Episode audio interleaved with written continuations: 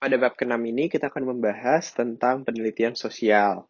Jadi, yang pertama syaratnya dulu. Sistematis itu harus urut, mulai dari latar belakang sampai penyusunan kesimpulan. Terus kalau misalnya terencana, artinya kita harus mengikuti langkah-langkah yang sudah disusun sebelumnya. Terus kalau prosedur ilmiah, artinya harus memenuhi kaidah-kaidah ilmiah dalam, terutama dalam mengkaji teori. Cara berpikir peneliti skeptis itu tidak mudah percaya. Kalau analisis analitis berarti menganalisis ya. Kalau kritis berarti berpikir objektif dan logis. Habis itu dia jujur dan terbuka. Uh, sikap peneliti nggak terlalu masuk sih ya sebenarnya. Habis itu tahapan penelitian mulai dari merancang dulu.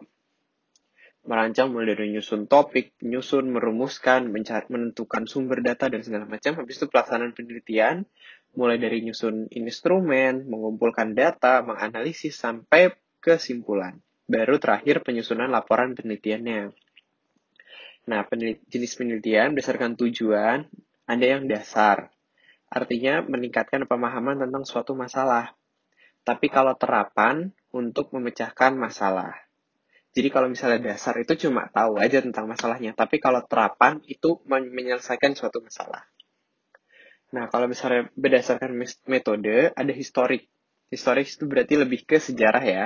Habis itu kalau survei, survei berarti biasanya tentang keadaan sosial.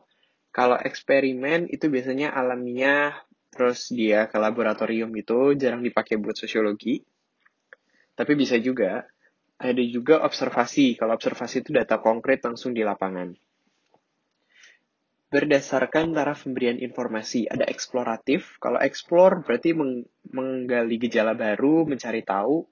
Kalau deskriptif itu kata kuncinya dia harus menggambarkan secara detail.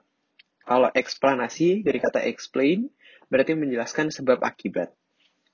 Terus berdasarkan data yang dikumpulkan, kalau kuantitatif berarti dia uh, bentuknya jumlah-jumlah data gitu ya. Kalau kualitatif itu biasanya lebih ke tulisan-tulisan.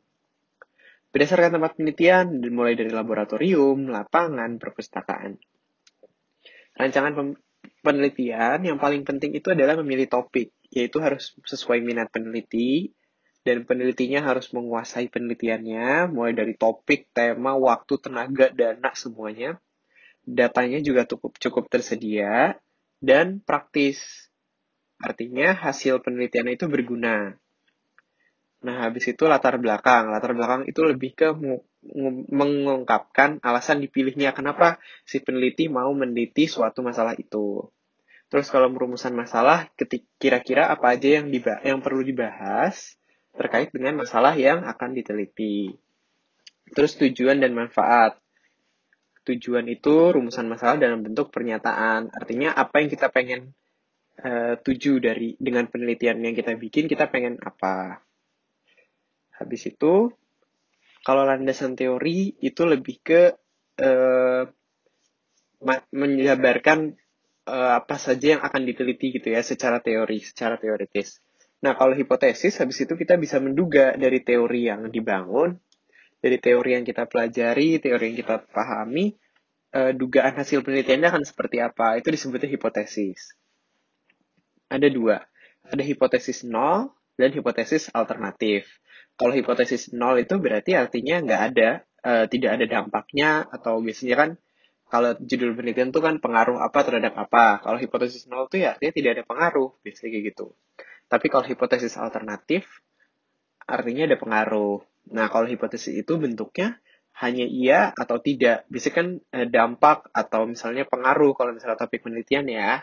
Kalau misalnya hipotesis nol berarti nggak ada dampak atau nggak ada pengaruh. Kalau alternatif, dia ada dampak atau ada pengaruh. Hanya itu saja, nggak usah membahas detail. Detailnya nanti di hasil penelitian. Metode penelitian, habis itu mulai dari jenis penelitian ya, pengumpulan data, analisisnya, sama unit analisis. Habis itu ada pendekatan kuantitatif dan kualitatif. Dan kelemahan, eh, kelebihan kelemahannya, Habis itu subjek penelitian, ya kita harus bisa bedain antara populasi dengan sampel. Subjek penelitian berarti apa yang ingin kita teliti. Kalau populasi, itu apa yang pengen kita teliti. Misalnya siswa SMA Life School. atau siswa SMA A atau SMA B. Tapi kalau sampel, subjek yang mewakili populasinya. Jadi misalnya gini, kita mau meneliti sekolah A, tapi kan kita nggak mungkin ngambil data dari semua siswa di sekolah A kan, hanya kita ngambil beberapa sampelnya aja, gitu. Nah, cara pengambilan juga banyak, ada random sampling, ada yang sederhana, ada yang berstrata, ada yang kelompok, ada yang wilayah, ada yang proporsi. Terus ada yang unrandom sampling, mulai dari purposive, habis itu ada kuota, ada beruntun atau snowball. Habis itu mulai dari pengumpulan data. Jadi kalau data itu secara dari caranya ada yang primer, yaitu data dari lapangan, kita langsung nyari tahu. Ada juga yang sekunder, tidak langsung. Kayak misalnya kita datang ke kantor BPS, atau ke misalnya kita datang ke BMKG gitu. Kalau sifat ada yang kualitatif, dia bentuknya deskriptif dan kuantitatif, dia bentuknya angka.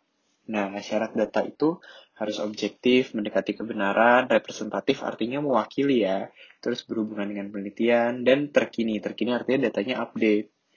Nah, habis itu caranya bisa survei. Survei berarti sistem angket, bikin daftar pertanyaan, Nah, habis itu bisa juga wawancara. Terus bisa juga observasi. Observasi itu berarti dengan pengamatan langsung. Instrumen observasi itu apa aja yang diperluin buat observasi, mulai dari kamera, eh, checklist, skala penelitian, apa aja objek yang diteliti, dan lain-lain. Nah, kalau observasi, partisipasi, itu terlibat langsung dalam uh, kegiatan misalnya meneliti pola hidup suatu suku, benar-benar datang ke daerah, tapi kalau simulasi, peneliti mensimulasikan tujuan penelitiannya. Misalnya gini, kita mau meneliti tentang dampak gempa, tapi kita nggak merasakan gempa langsung. Penelitinya pakai alat pengukur gempa yang biasanya ada di museum-museum, misalnya alat simulasi gempa, kayak gitu. Nah, ada juga FGD. FGD itu Focus Group Discussion, jadi dia diskusi, eh, nanti saling bertukar ide ada juga studi kepustakaan, dia hanya mengandalkan buku-buku aja. Kurang lebih itu untuk pembahasan bab ke-6.